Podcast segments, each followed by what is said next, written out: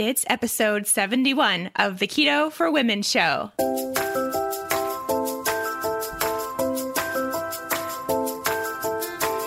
You're listening to the Keto for Women show, and I'm your host and nutritionist, Shawn Mynar. This show is designed to empower women to find their own expression of the keto diet to maximize their health and happiness. Now, let's get started with today's episode.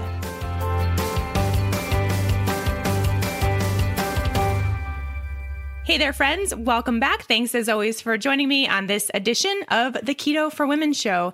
And today is a part two of last week's episode where I shared my whole health history and everything I've been through basically in the past five years with a lot of detail because it's a long story. And as you saw last week, I thought that I would get through it way quicker than I actually did because there's just a lot of layers. There's a lot of things that happened. And so I wanted to share that with you all in case you found a part of my story that you could resonate with or just let you know that I have probably been in a very similar situation, at least mentally and emotionally to you at some point. If you are someone that's currently battling some health issues and yeah, just kind of let you know that I've been there. I get it and you will get past it. So hopefully I provided some of that hope for some of you out there listening to last week's episode. And now we are going to continue with the 10 things that I do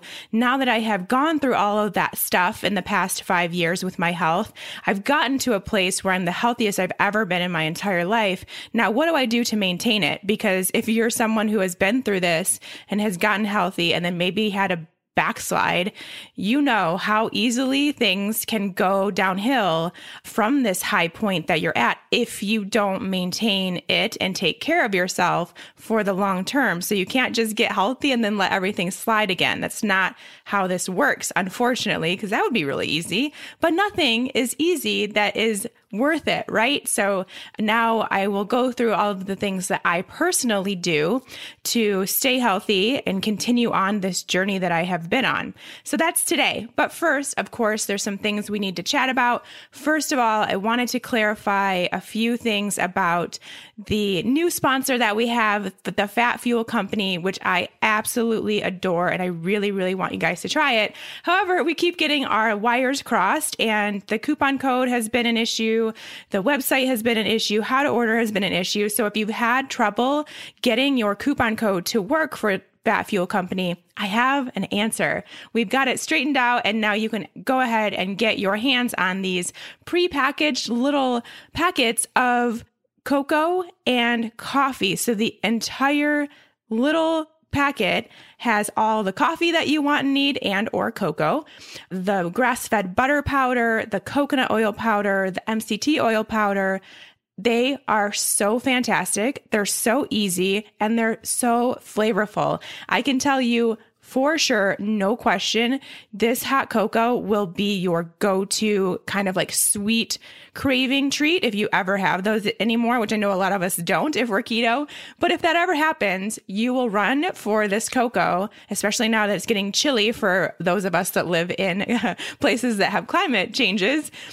You will want this as part of your treat idea selection the coffee is great, obviously, in the morning, and it's just both are so great to travel with. Even if you just go to work every day and you can take this and have that as your breakfast or part of your breakfast or even just a mid morning snack. All of it, it's so great, so convenient. It whips right up in your cup just with some hot water. Easy, easy peasy. Now, here's the deal you can go to fatfuelcompany.com or you can search for them on Amazon and use the coupon code keto, the number four women to get 20% off your order. That's keto, the number four women for 20% off your order, both at fatfuelcompany.com and on Amazon. That will work right at your checkout window and you'll be good to go. And you can try both of these for 20% off, which is so, so awesome. And you're going to love them. So that's the first thing. The second thing, if you happen to, and I unfortunately missed the window for me to share this information on the podcast, but I was part of the Going Beyond the Food project with my friend Stephanie Dodier, who has been on the podcast now twice. And I know a lot of you connected with her message. She did a summit and it was all about obviously going beyond the food. And I was lucky to be a part of it. And I got to speak about something more than food, which for me as a nutritionist doesn't happen that often. But I have a whole nother section about overall wellness that I don't speak about a lot. And that is the mindset piece and shifting your mindset. And that wasn't even something that I talked about in last week, how my whole story during that transition, during my time of trying to get better, I went through all of the physical things that I did to get better, but I didn't talk about the insane emotional change and mental change that happened in that process because there was a very low, low, low point for me and I had to get out of it. And the only way I got out of it was changing my mindset. So this is not something I talk about in super great detail here on the podcast or on my social media channels or in my emails or anything like that, but it is something I'm really passionate about. So luckily, Stephanie got it out of me on her summit. So if you were a part of that summit and you enjoyed what you heard, let me know over on my social media channels or comment on my posts or my podcast posts or something like that. And let me know because if I get enough interest, I will do an episode or two here on the show talking about that change and what it did for me and what it can do for you and how important it is. It will be something that in 2019 I plan to bring into my business more and more. So I'll do it here to start potentially and see how you guys react to that and then go from there. And I could potentially even get Stephanie to come back on the show to interview me to help me get this message out there. Cause to be honest, the main reason why I haven't talked about it is it's really hard to talk about. It's just hard to convey the message in words, to convey that change and the mindset shifts that need to happen. It's not an easy thing to get across, I think. So to have someone who has also done that, which is the case for Stephanie and really believes in it asks you the right questions really helps. So hopefully you all got a chance to be a part of that summit. If it's still available by the time this airs, I will provide a link in the show notes. I think it might be. I think you have a little bit of time to get your hands on that. So I will provide a link in the show notes if that's the case and you can go ahead and check that out. And then another thing is I'm super excited to be nominated for Best Keto Podcast in the 2018 Keto Awards hosted by the Keto Summit. I think it's a brand new thing. I don't think there's ever been Keto Awards before, not that I know of, but first ever, and I have been nominated for Best Keto Podcast. I would love, love, love to win because who doesn't like to win things, right? So if you truly believe that this is the best keto podcast, then go and vote for me. I would absolutely love that. I adore all of you, and any support you can give me is so, so appreciated.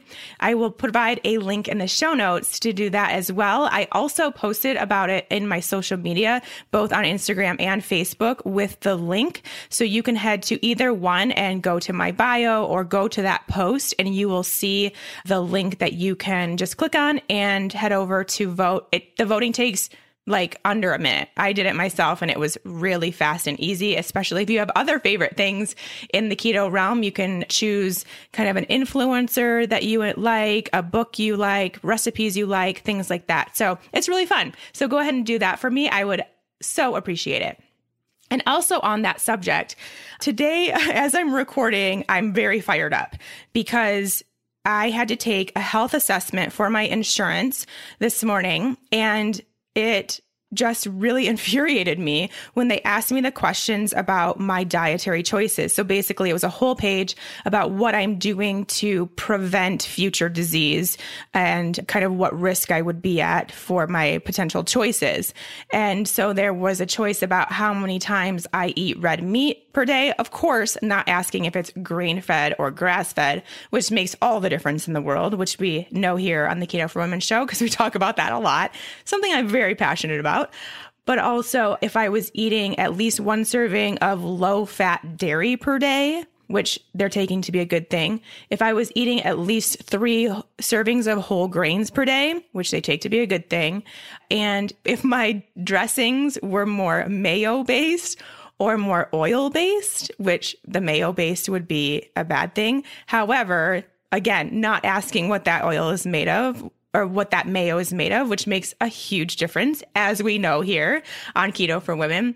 And it's just obvious that they are taking the information that the government mandated at this point and going by that to determine my future health risk and not looking because I also had to provide my latest blood pressure readings, my latest blood sugar readings, my HbA1c, my cholesterol, my triglycerides, all of this stuff, which is perfect. And we'll talk about that coming up when I talk about how my health has changed over the past few years. So they knew all that information. And then they saw that, yes, I eat red meat more than four times a day. It's grass fed, but they don't care. I don't eat dairy of any sort. I do eat butter or butter equivalent more than twice per week, which was another question. I don't eat whole grains. And yet my markers are better than the vast, vast, vast majority of the people that are taking that health risk assessment and probably answering those questions in the way they want to answer. And yet their blood sugar's a mess, their cholesterol's a mess, their triglycerides are off the chart. Everything isn't adding up. And yet nobody's looking at that. And it drives me insane, as you can tell. And I'm sure a lot of you feel the same way. So then it's like, well, what do we do? And I don't know the answer to that. I really don't. I wish there was more that we could do or a more obvious answer of the steps that we could take. But I do know that we can all do our part in just spreading the word. And this is something that I've talked about before on the podcast.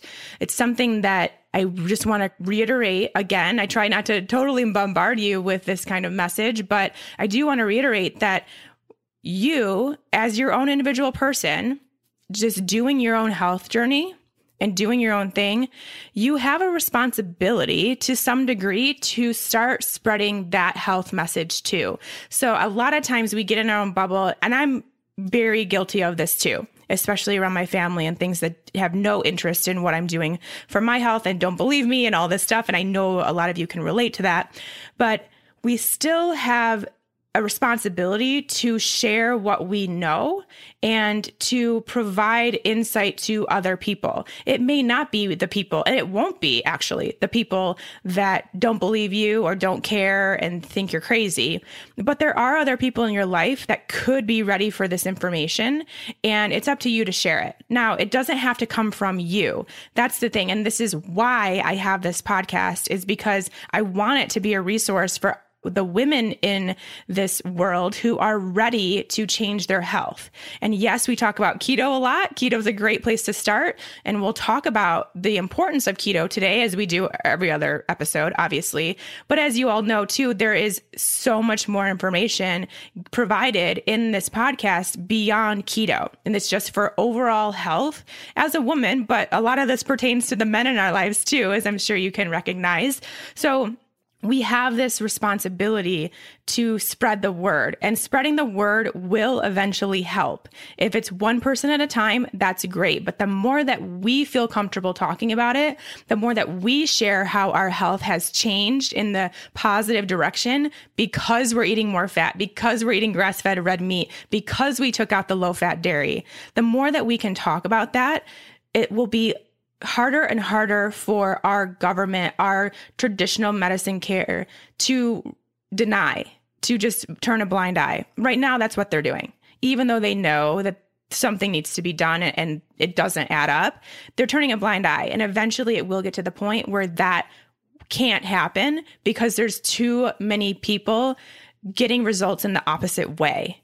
And so, even if that's going to the doctor and sharing what you're doing and looking at the numbers, and when they ask you, even if they don't ask you, just be open and share what you're doing. Share that you're doing keto, that you're eating a high fat diet and a low carb diet, and you took out the grains. Even if they look at you like you're crazy, which a lot of them will do, it doesn't matter. We're still breaking that barrier. And so, if you want to share, that's great. I would love for you to share this podcast with anyone that you think may benefit. Again, even if it is a man, and even if they don't totally respond to the information about our hormones and our periods and our menopause and all that stuff that we talk about so much here, there still is a lot of information to be gained here for men too. And beyond keto, even if someone's not interested in keto, as I mentioned, there's still a lot to be gained in learning more about your body and your dietary choices, whether you want to be keto or not. And I hope this is a place where you all feel that you can send people to to get that information and to slowly start changing the system because I really do think this is what we all can do. I wish there were more, but it's a start right? So let's just continue with this movement. I really believe that we are part of a movement right now.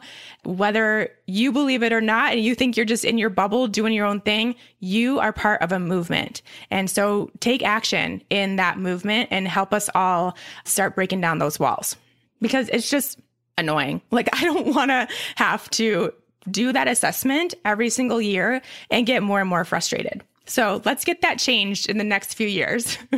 that would be a huge goal, right? Okay, I'll stop talking now because I have a lot to share about what we're talking about today 10 whole things. And I kind of teased about them last week at the end of the show, just talking about the other things I do besides keto to stay healthy. But now we're going to go into detail. Now, to refresh and just to kind of, I guess, tie up some loose ends with last week's episode. First of all, I want to thank you all for being so responsive to last week's episode. It's always hard. When I recorded that episode, I didn't really think twice about sharing so openly about everything I went through. And then as it got closer and closer to the release date, I got more and more nervous, I think, just to see how it was taken in and the response and what people would think. And I think it's honestly just because I don't want to talk about myself for an entire episode. But it happened and it's going to happen again, but only with the goal of helping you determine your own path to getting and staying healthy. But thank you all for the positive responses. It really helped to know that that was received well. And let's move on. What I want to say first and foremost is I guess just give you an update. So I I kind of let off abruptly just saying, yeah, I'm healthy now. So I went through all that. I went through all the protocols and there were a lot of protocols. There were tons of supplements. There were some medications involved that are very specific to healing mold. I was on thyroid medication for a while too for my Hashimoto's. There was a lot involved in getting to that point of being well. As I mentioned, a whole nother layer that was my mindset shifts that happened, which we'll talk about in a separate episode. But I did eventually get well. And it was over the course of, like I mentioned, a year and a half before I felt normal and back to myself. And then from there, for the last six months, I've been progressing beyond what I ever knew to be like myself, beyond feeling as well as I could to even better than I ever expected. So we'll talk about what I've done in the past six months today. But what that meant, so the markers I was looking at, the very first thing that changed was in my mental clarity. So that happened very quickly after I went keto.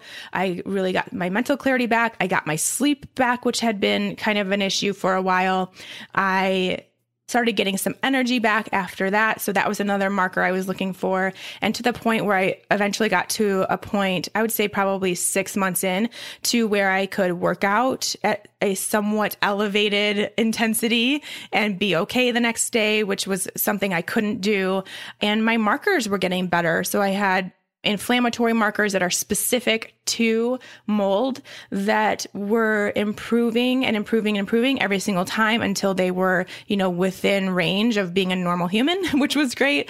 And my autoimmune disease, so Hashimoto's, those antibodies were going down, down, down to the point where they were normal range. Everything was just slowly coming back into alignment and it corresponded with how I felt, of course.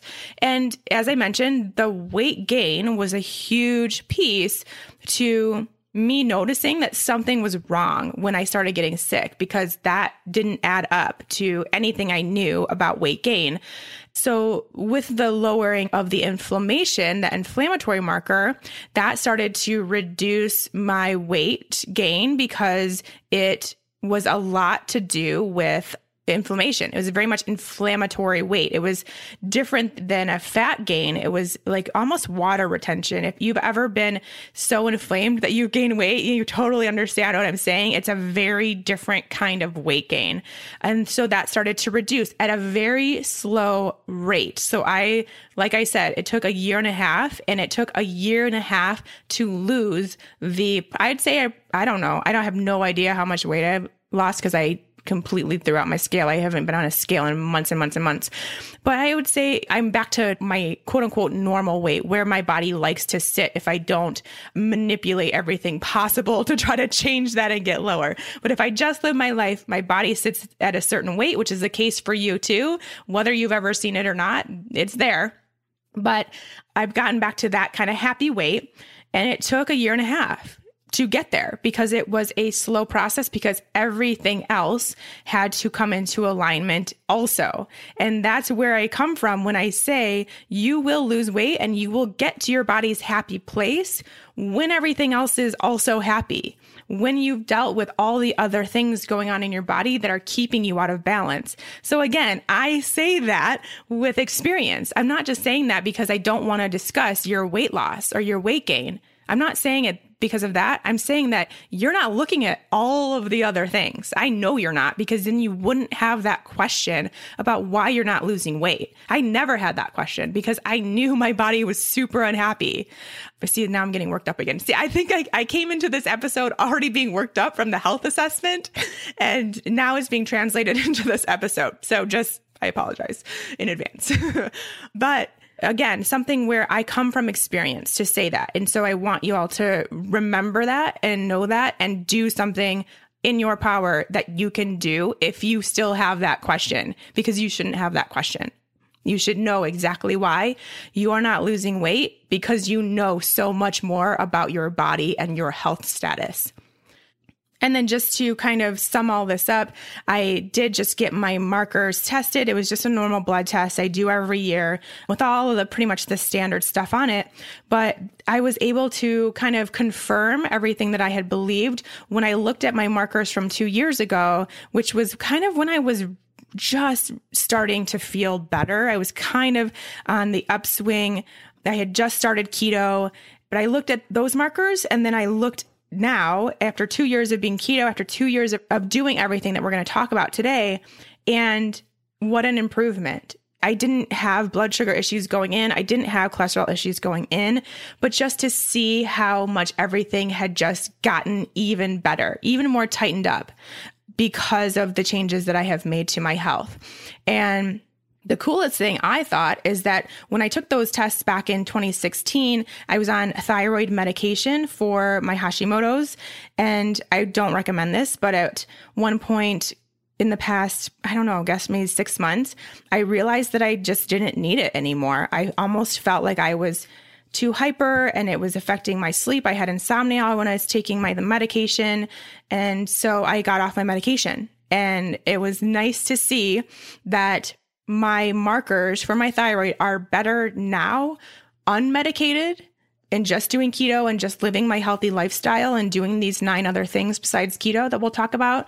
So they're better now than they were in 2016 on medication. And like I said, I do not recommend that. But if you do think that you are over medicated or perhaps don't need your thyroid medication anymore, talk to your doctor and see if they're willing to help you get off. That's what I will say about that. And another thing, I think it's really important and a cool thing to, for you to do to keep track of those health records too, to go back and see what you were two years ago, five years ago, whatever, in comparison to now. So make sure you're getting your yearly checkups and compare because it will make you feel really good about what you're doing. All right, let's talk about these 10 things. So, as I mentioned, and I talked about last week, the first one is, of course, keto. And like I said, it is not a strict keto. It's not a structured keto. There are no rules to my keto. For me, and I think this is the case for a lot of people, being too strict with food puts me in a bad place. It puts me in a place of obsession and counting and not seeing food for what it is. And this is again something that I, when I do talk about food freedom and intuitive eating, it's something that comes from experience because I have that personality where it can very easily become a slippery slope to where I'm just following rules. I'm just looking at numbers and I don't want to do that ever ever again. Now that I've been on the other side and I see how wonderful it is over here just to eat what sounds good and not worry too much about anything. It's what works for me. It's what keeps my obsession under wraps. And that also means it keeps my stress in check because whether you realize it or not, it is so stressful on your body to calculate food, to track food on your app, to worry about calculations, all that stuff. You may not think it is, but it is stressful. It is a stressor to have so much strict structure going on with your food choices. And I don't want that. I, my whole goal, as you'll see with all of this, is to stay as stress free as I can because my body is very sensitive to stress. And I think the majority of you listening are also very sensitive to stress, whether you know it yet or not. But I can't take any chances on being stressed out. Like I run my own business. That's about as much stress as I can handle. And I try to make that as chill as I possibly can. As you may have noticed if you follow me on Instagram or Facebook or just even things I say on the show. So I just can't, I can't take that chance. And that comes in my food choices as well. So all I care about is that I make sure that I fuel myself appropriately based on what I know I need as far as nutrients in order to stay balanced, like the micronutrients, but then also what I need to fuel my workouts. And I do enjoy pushing myself. That is something that I missed deeply when I was sick and I couldn't work out to my capacity because I just wouldn't be able to get out of bed the next day if I did. But now to be able to do that and for it to only enhance the amount of energy I have when I do push myself and it just feels so good. It's just, I don't know, it's the best feeling for me so empowering. But I need to make sure that I'm fueling myself properly for those workouts. I don't rely on being quote unquote fat fueled for those workouts. And I don't recommend that either because you're just not going to get the benefits that you are looking for in building muscle and building strength and building endurance when you just think that you're fat fueled and you don't have to alternatively fuel your workouts. So yeah, I just really want to make sure that I have the right amount of fuel, which means eating enough food every single day. That's one of the many reasons why I don't fast. And secondly, I just want to be happy. My whole thing is I do just want to be happy. And happiness to me does not equal counting my calories, counting my fat grams, counting my protein grams, my carb grams, putting all of this stuff in an app at every single meal. Like that to me does not equal happiness at all. That seems really restrictive and that seems like something that's going to take me away from the things that do make me happy. All right. So that's number one. Talked about that last week, but of course I had to mention it again because this is the Keto for Women show and keto has truly saved me. It really, really got me my life back. I don't know where I would be if I didn't go into a ketogenic state when I did because those ketones have completely changed my health and my body. I think it's doing that for you too, for a lot of you. And the only thing is that it takes time. You can't start producing ketones and expect everything to just magically disappear. That is a very long term health goal to have ketones running through your blood for an extended period of time and you will see the changes. So please be patient. Even some of these other things that I talk about today, and you too will be able to say the same thing about keto. I can pretty much guarantee it. But if you don't, no big deal. It's not the right thing for you, and that's okay too. But make sure you're giving it enough of a chance first, I guess. All right, number two is movement. So, as I just talked about, I appreciate and adore challenging myself most days of the week in the gym in different ways. Actually, I won't even say the gym because a lot of times me challenging myself is out on the trails of Boulder and hiking or running or sprinting, something like that. But it's a love hate relationship for sure. And so I, I don't want to make it seem like, oh, well, I hate working out. So it's not for me, it's not something I need to include. It's not that. It's not that I go to the gym every day and I'm super excited to barely be able to lift the weight off the floor or whatever it may be, or have to do so many push ups that my arms are shaking or something like that. That's not the case. It's not like I'm super excited for that, but I know how powerful that movement is for my health and how important it is for my future health. Now, here is something I don't know if I've shared anywhere ever since becoming a nutritionist, but back when I was a personal trainer, I mainly worked with the senior population. So you, most of my clients were over the age of 55, I'd say. And I preferred that. That's what I wanted my niche to be because it's so different to train someone who wants to just move a little better and become stronger than it is to train the 35 year old, the 30 year old who wants to lose 10 pounds before they get into a bikini next month. And I think that now, as you all know, my personality and what I feel about, you know, rapid weight loss or unhealthy weight loss, you can see that that wouldn't be a fit for me. but these people, these seniors that I trained had so much appreciation for when they could lift their arms above their head without pain or be able to balance on one foot for 30 seconds where they couldn't do that coming in to see me. So that's now kind of the same mentality that I have with my workouts. And I want you to have with your workouts as well, because you have to move. I'm going to tell you that right now. And I've said it in so many episodes. It's not going anywhere. I'm not going to change my mind. You have to move your body in a somewhat challenging way most days of the week. It doesn't have to be lifting a bunch of weight.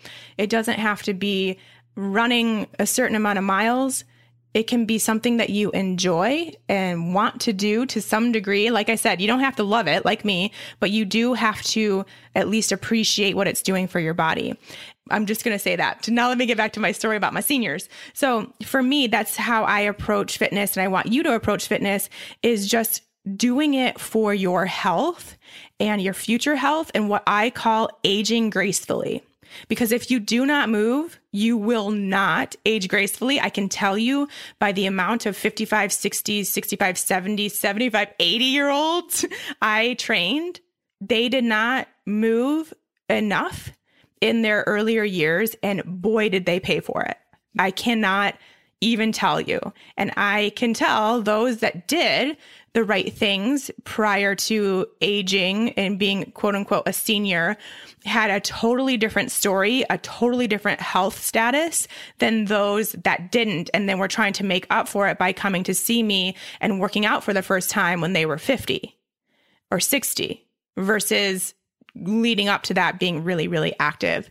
So do not approach fitness with the idea of it being something to help you lose the last 10 pounds, to make you less wiggly and jiggly, but approach it from the perspective of it being a necessary, vital piece to you and your health status in the future. And it, I'm talking potentially 20, 30, 40, 50 years in the future, depending on how old you are now. but it's really something that you have to think about now. You have got to do it. And so for me, like I mentioned, I challenge myself quite often now because I do have the energy. I didn't have the energy to challenge myself when I was sick in the past five years, I really had to take it easy. I had to go day by day. I never made any plan of what my workout would be because I didn't know how I would feel that day. So you might be there, but I still moved. I walked a lot.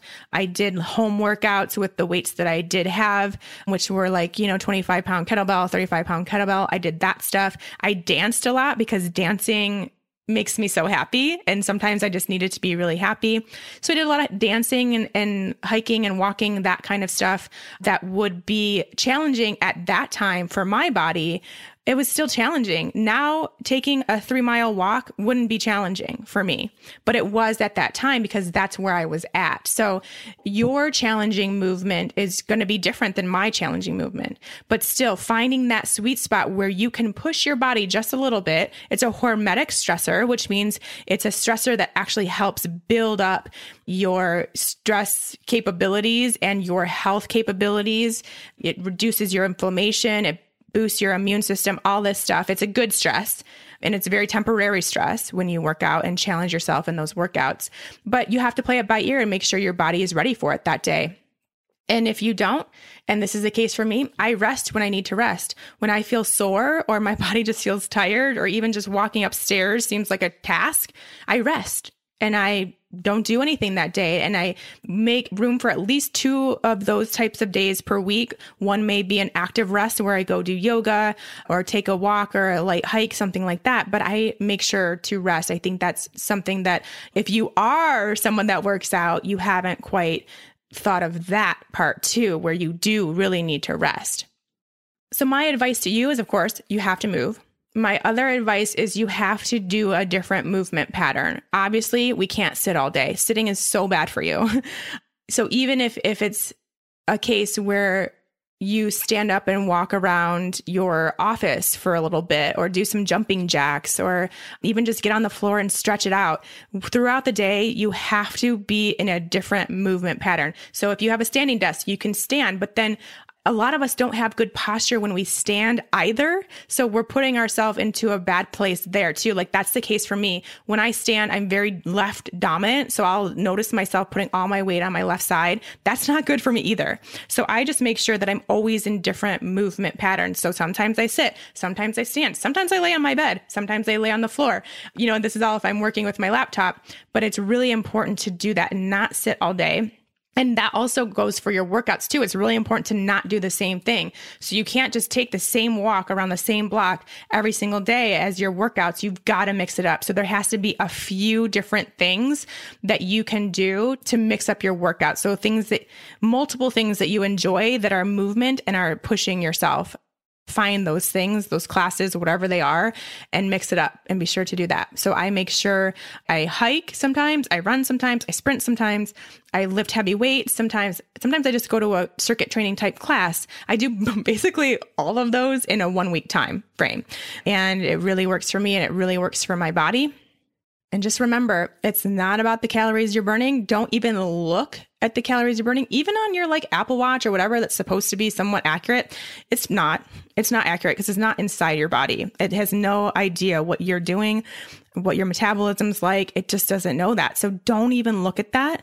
I don't even wear my Apple Watch to work out anymore, to be honest, because it just annoys me because I get really obsessed. Again, personality type, I get really obsessed with my heart rate and I want to have my heart rate at a certain point, and that's just not healthy for me to even think about. So if I don't have my Apple Watch on, I don't think about it and it works out way better. So I haven't worn my Apple Watch in months to work out. So change that mentality to just caring about being healthy now and in the future and doing the right thing for your body, not calories, not to lose weight, not to get thinner, all those things that we typically go to the gym for. Before we get going with today's episode, I just want to remind you all about Rasa Coffee. You guys all know how much I love Rasa Coffee by now, but I've just tried something and I have to share it with you all. If you've not tried the coffee alternative Rasa Coffee Iced, you absolutely have to. So you brew it. I brew it in the morning as normal, and then I put it in the refrigerator and wait until later in the day, like three o'clock, four o'clock ish, as my afternoon snack. It's become an iced Rasa coffee with some full fat, creamy coconut milk and a dash of cinnamon. It is so good. You all have to try it. And the best part is is that I feel really good drinking it because I know that it's doing great things for my adrenals, for my detoxification pathways, and for just having a little bit of a natural energy boost to get me through the rest of the day.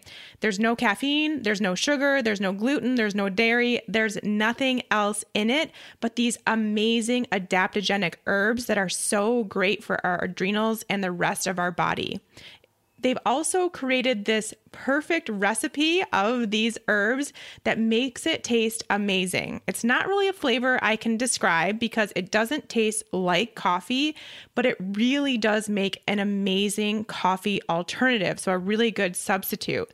So, whether you're looking to break your caffeine habit, which I think you all know I highly recommend for a lot of women that they do, especially if they are having issues with their adrenal health This is a really great option, even if you use it to start weaning yourself off caffeine or you mix it with some decaf. That's a really great option too.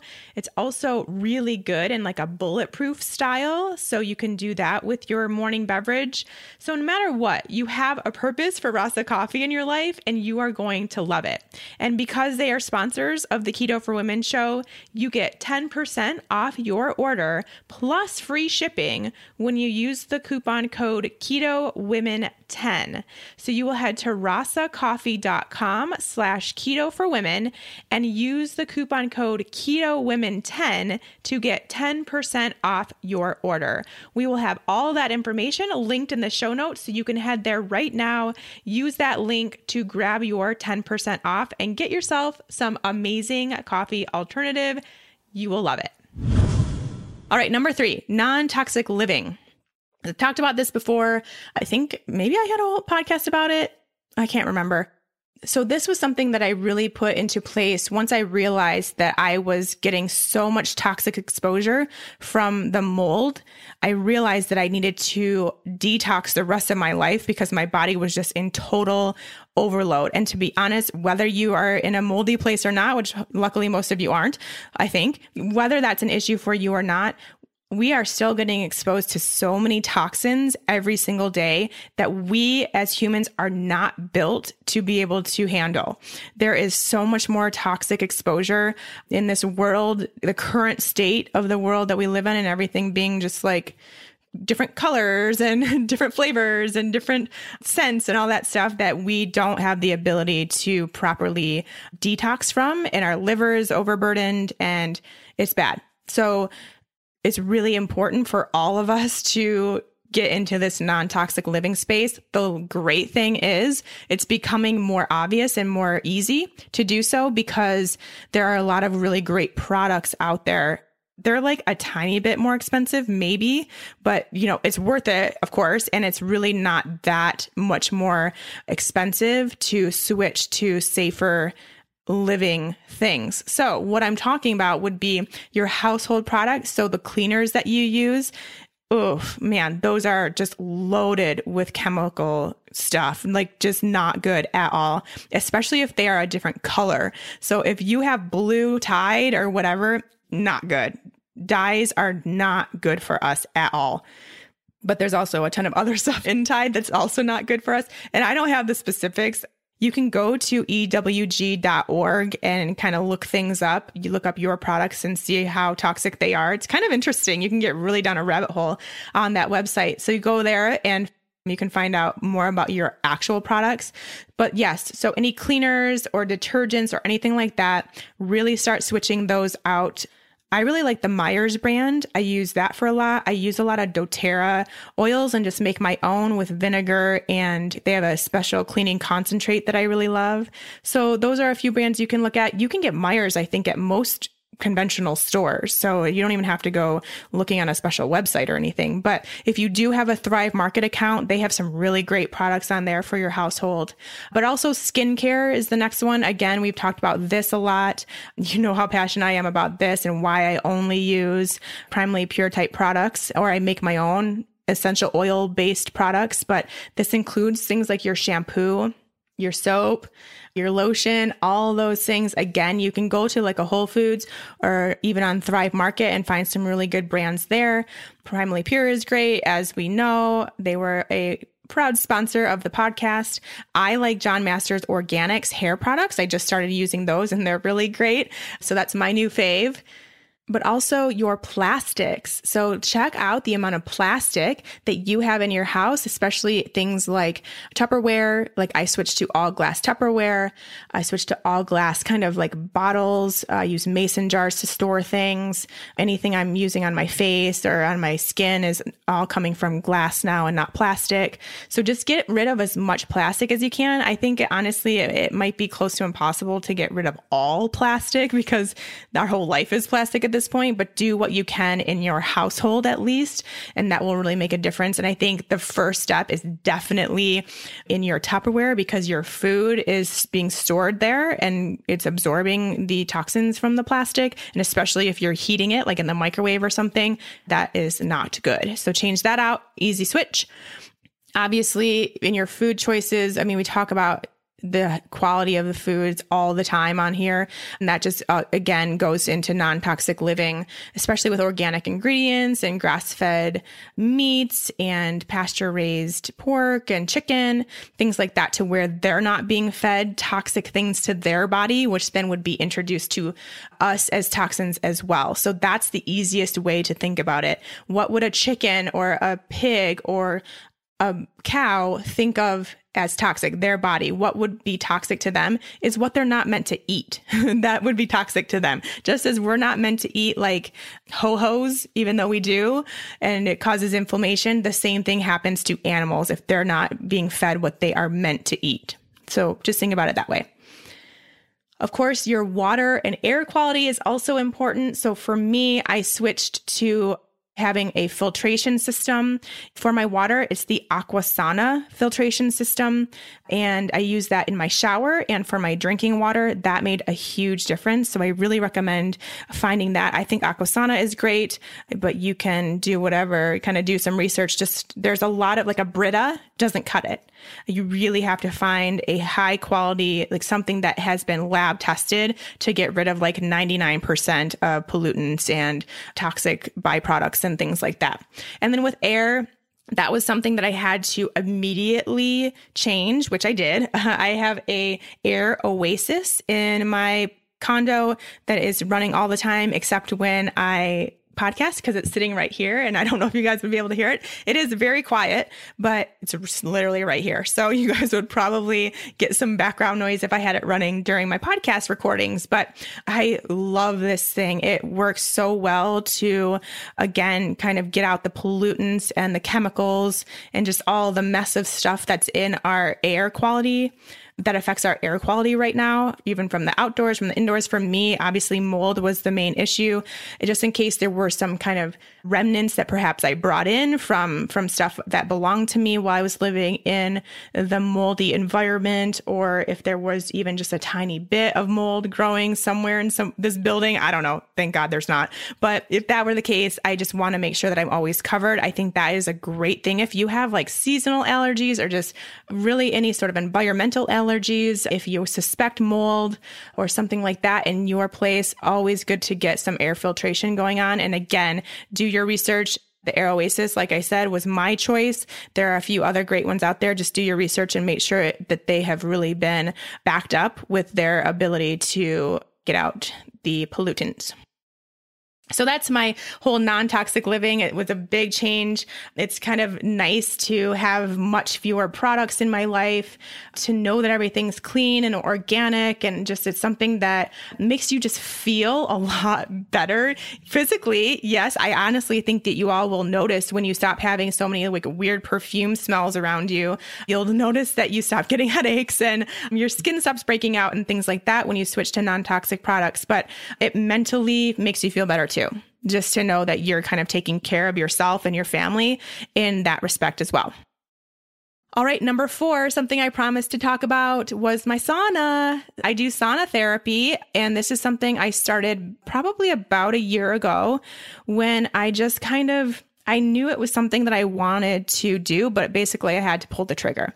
And it was something I wanted to do because obviously my body has trouble detoxing. And I think a lot of us are that way, especially like I mentioned with the amount of things that we are put up against that we have to detox from nowadays. Our livers are all overworked at this point, and I wanted help with that detoxification process because I was obviously having to detox from this mold that had been basically like taking over my body for the past five years, even potentially longer. So I had to really make sure that I was supporting that process, not to mention all the other stuff just in general life that I was trying to detox from too. So I chose to purchase a sauna. I went with the Sauna Space I will link to this in the show notes so that you can learn more. Their website's awesome. It has a ton of research articles, a ton of information. It will really, it's a really good place to get information about the sauna and how it can benefit you. And you'll want one. Let me just tell you that you're going to want one as soon as you look at that website. But the reason I went with that one in particular, a couple things.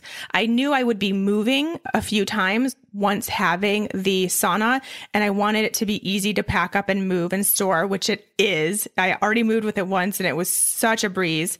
So, so nice because it does fold out to be a large thing. It's a, like five by five by five ish.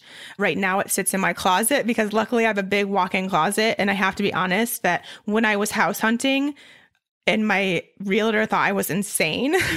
and the other realtor we met thought I was insane that I needed to have room for my sauna. And that was like the biggest thing on my list for when I was trying to find my perfect home. So it now sits in my closet and I still have plenty of room for my clothes. So it works out really well, but it is a rather large thing. And I wanted it to be portable. I wanted it to be able to fit easily in places, but I also wanted it to be a near infrared sauna instead of a far infrared sauna. So if you do any sauna research, you'll see that there are the two different types. For me, I really care about EMFs to some degree. I have to be honest. I don't know enough about them. Like there's so much information about EMFs, which stands for electromagnetic fields, that it's overwhelming. And I don't really know what steps to take and what steps aren't necessary. I have a lot to learn about on that subject. If any of you know somebody that knows a lot, let me know and maybe we'll have them on the podcast because I would love to get more information for all of us. But I do know that reducing your EMF exposure is a top priority for healthy living. And the near infrared has at least close to no EMF readings, whereas the far does. So that was a deciding factor too for my sauna space. So, like I said, I really wanted to help with detoxification, right? And the thing with a near infrared sauna that's different from just like going to a sauna at the spa or the gym or whatever, that basically you just walk into this room and it's super hot and you sweat and then you leave.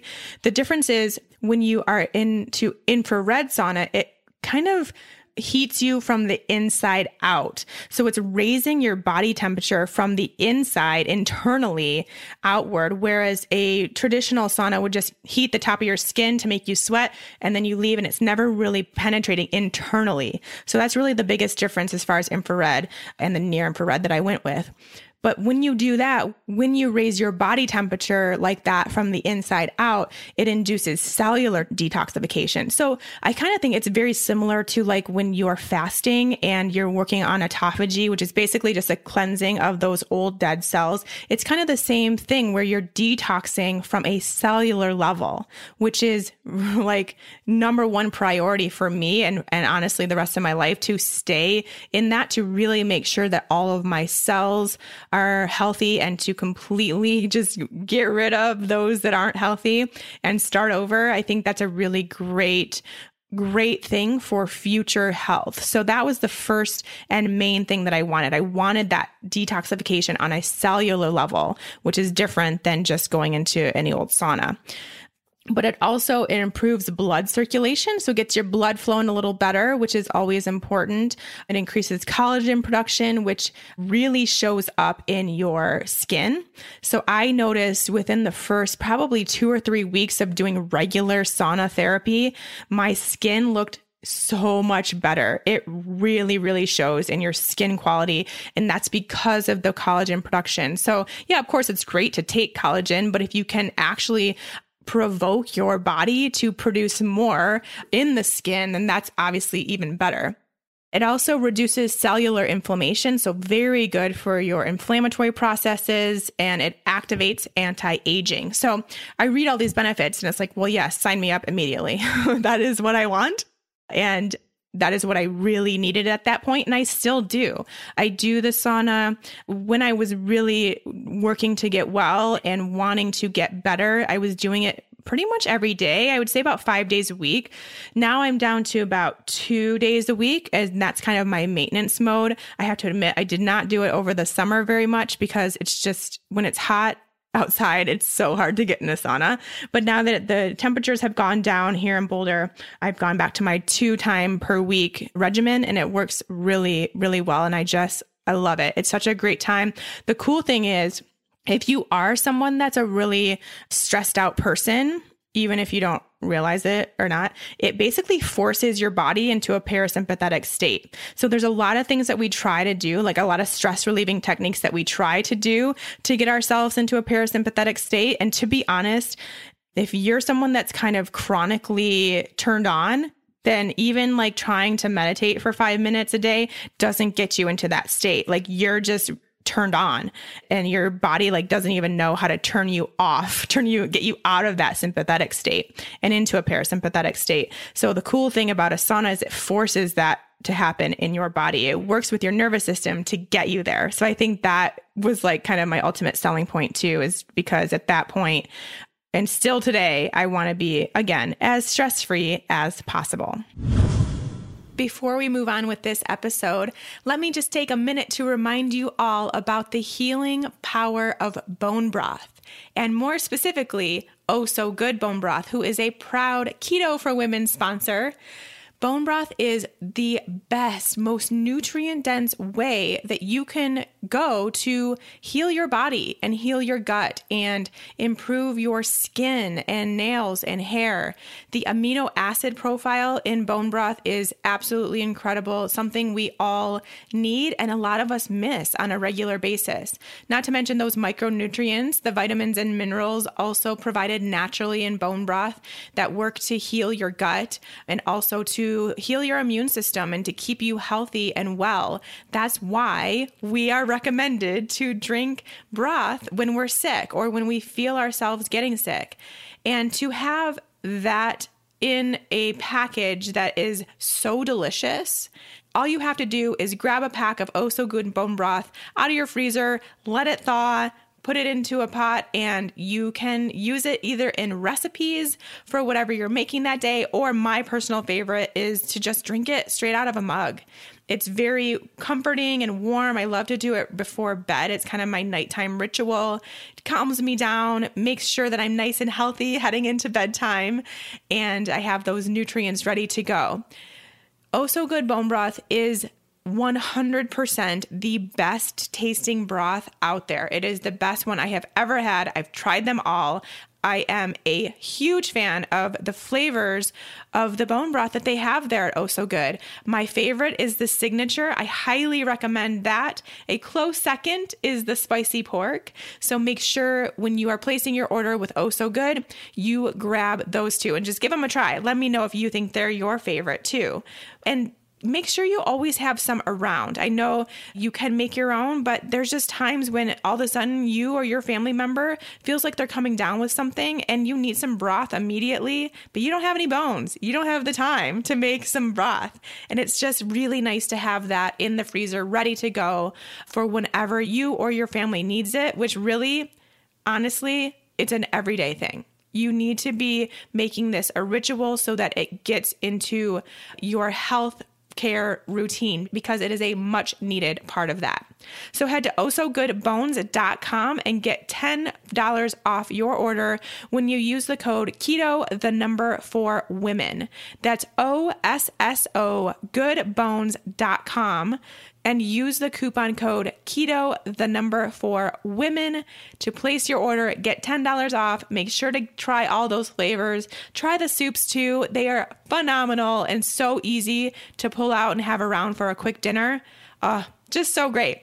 Everything's so good there. I promise you're going to be obsessed all right, we'll move on to number five. And then I can't believe this, but I think we're going to have to go into a third edition of this talk with next week's episode because I don't know. I don't know if I came into this being so fired up about that assessment that now I just want to chat your ear off. But this is taking a really long time to get through. I had no idea. I thought this was all going to be one episode, and boy, was I wrong. So we will do a third one next week with the last five, which are really important. But we'll finish off today with number five, which is mindset. So, as I mentioned, and I told you we talk about this in a future episode in more detail because there's so much more detail that needs to be had. But what I can tell you is that my mindset has 100% changed since before I got sick. And it comes in a few different levels. First of all, as I mentioned, I'm very sensitive to stress. And so now I make it a normal part of my day to do everything I can to stay unstressed, to stay as relaxed and as calm as possible, which means lots of stress relieving techniques. And we're going to talk about that. That's a whole nother topic that's coming up next week. But I do that stuff. But five years ago, before I got sick, never thought twice about that. I was always on the go. I was very much a go, go, go person. I was very much type A. I have a tendency to overthink things and I still do, which is why I do some of the stuff, which we'll talk about.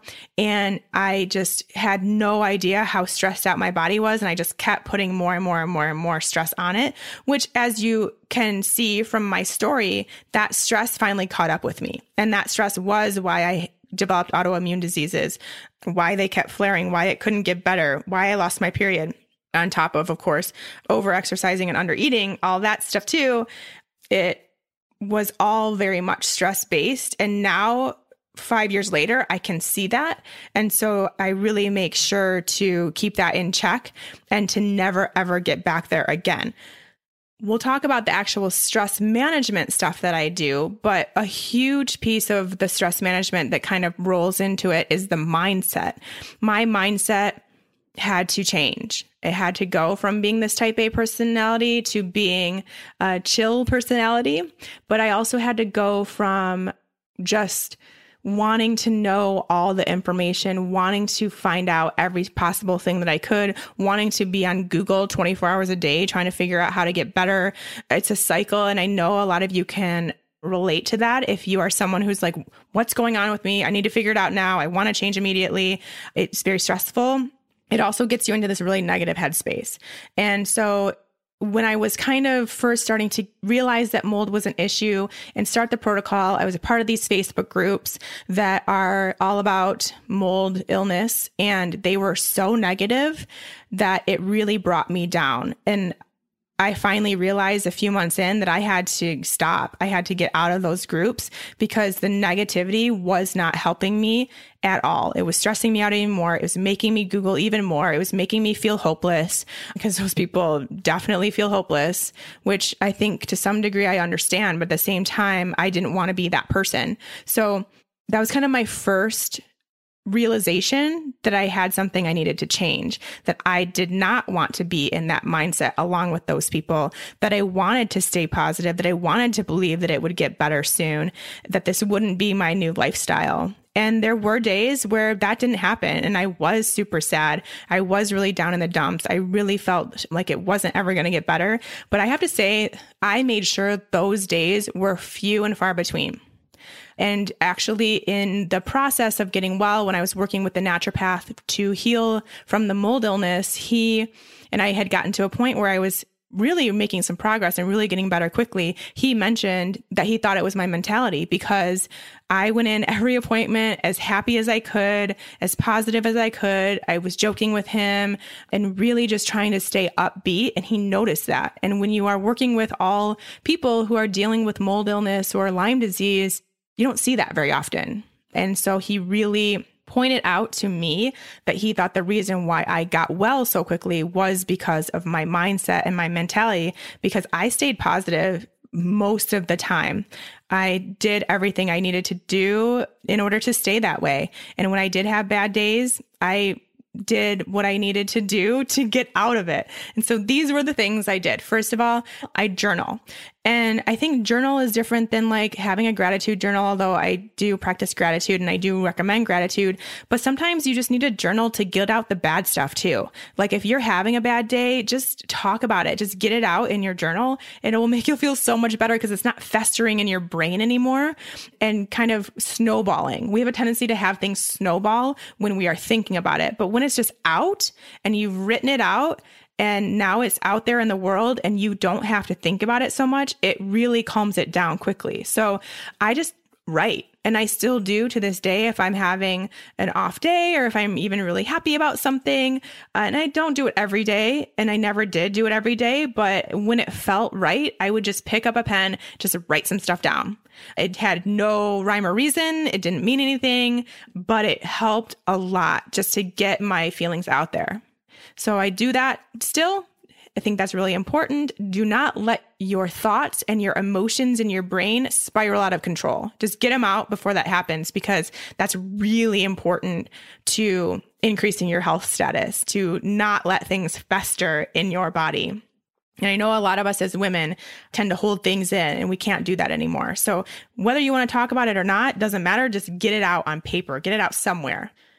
Of course, I became huge into meditation. So I still do, of course, meditate. That was something that was really hard for me to get into because, like I said, I was a go, go, go person. I never let myself get into parasympathetic mode, very type A.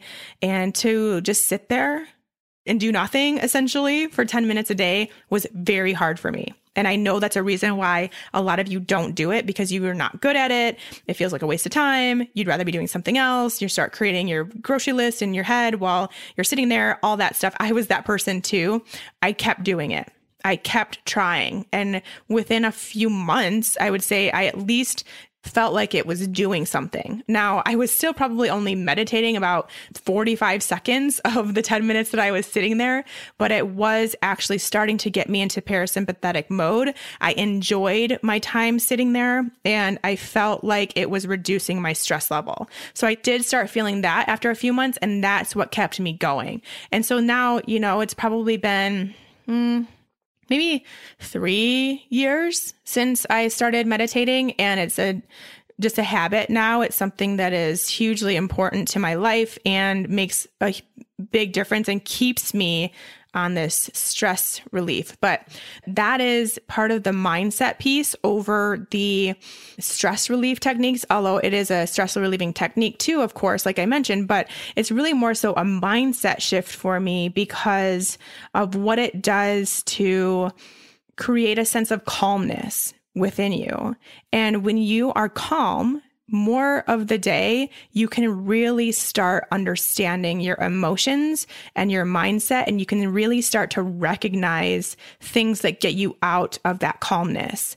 And that's why it's more mindset for me. So, yes, it's great for your stress, but it's also great for your mindset. I will tell you, it is like an essential part, just as much as keto and movement and all that stuff is so great for your future health.